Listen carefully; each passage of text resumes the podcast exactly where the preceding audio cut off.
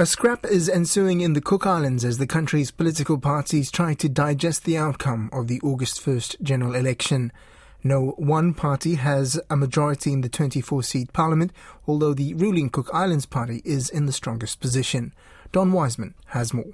The Cook Islands Party, headed by Prime Minister Mark Brown, has 10 seats, with the possibility of others coming their way with the postal and special votes. Mr Brown, who came to the Prime Ministership just two years ago when Henry Puna stepped down, is very keen to register a victory in his name, but he recognises it's all up in the air at the moment. Yes, yes, indeed. Um, there are still two seats that are hanging in the balance, and the special votes that are yet to be counted by the end of the week or by next week should determine where things are and what the next steps to be taken will be after the, the final count is taken. Yes, but all the signs are that there's going to have to be some sort of a coalition government, isn't there?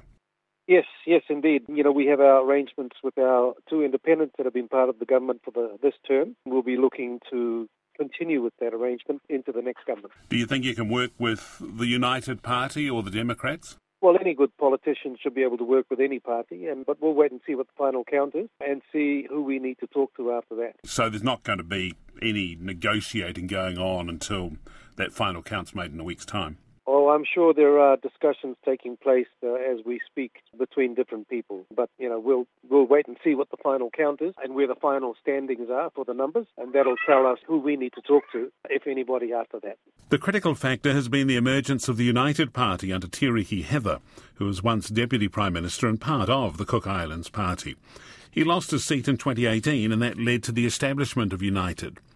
Mr. Heather says he's delighted the party's won four and possibly five seats, with the United candidate and the CIP candidate level pegging on Ngatangiia. You know, for first time party, you know, we were able to have seats, unfortunately for the outsiders, but for us, for me, grateful that uh, we have seats here uh, on the main island. So the reality, though, I guess, is that the Cook Islands party has got the greatest number of seats. It's in the best possible position to form a government, isn't it? So, would you be interested in forming a government with the Cook Islands Party? Oh, no, no, not with the Cook Islands Party. So, if there was to be a coalition, it would need to be United, the Democrats, and the Independents? Well, most likely, yes, Don. But are you working toward that? Uh, not at the moment. Uh, so, waiting for the outcome of Ngata and not really in a position to actually sort of uh, negotiate or otherwise uh, make a possibility of forming a government. I'm just waiting. Tiriki Heather says a key matter for his party would be to abolish the 45% salary hike that politicians got back in 2019.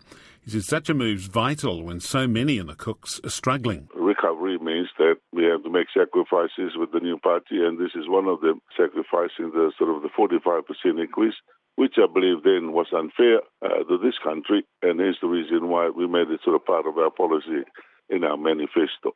The Democratic Party got 11 seats back in 2018, just six seats this poll, and some of those are on slender margins. The leader, Tina Browne, who works as a lawyer in Rarotonga but represents the atoll of Rakahanga, 1,248 kilometres to the north. She told me it was not apparent why the Democratic Party has lost so badly. Yeah, I think they took some seats off us, the seats in, in Pu'aikura in Rarotonga at the end of the day, they were obviously swayed by the, the campaign and what people said uh, while they're campaigning. So, what now? For the Democrats. You've been for such a long time one of the pillars of Cook Islands politics. Is that going to continue? Oh, I think it will. At the moment, we've got 10 CIP, three uh, independent, five uh, united, and six um, Democrats. Those figures suggest um, a coalition, a couple of coalition options. So, would you be talking to United? Oh, definitely. I will be and have been talking to United and others. Three of the outer islands have voted in independence, two of whom, as we heard from Mark Brown, banked the government last time. The single success of the One Cook Islands Party in 2018 also backed the CIP at that time. But that organisation, which eschews any reference to parties, has disappeared from the Parliament this time round. The Chief Electoral Officer, Tagi Tangimatua, says they are still to count declaratory, postal and special votes. She says the final count will take place in one week.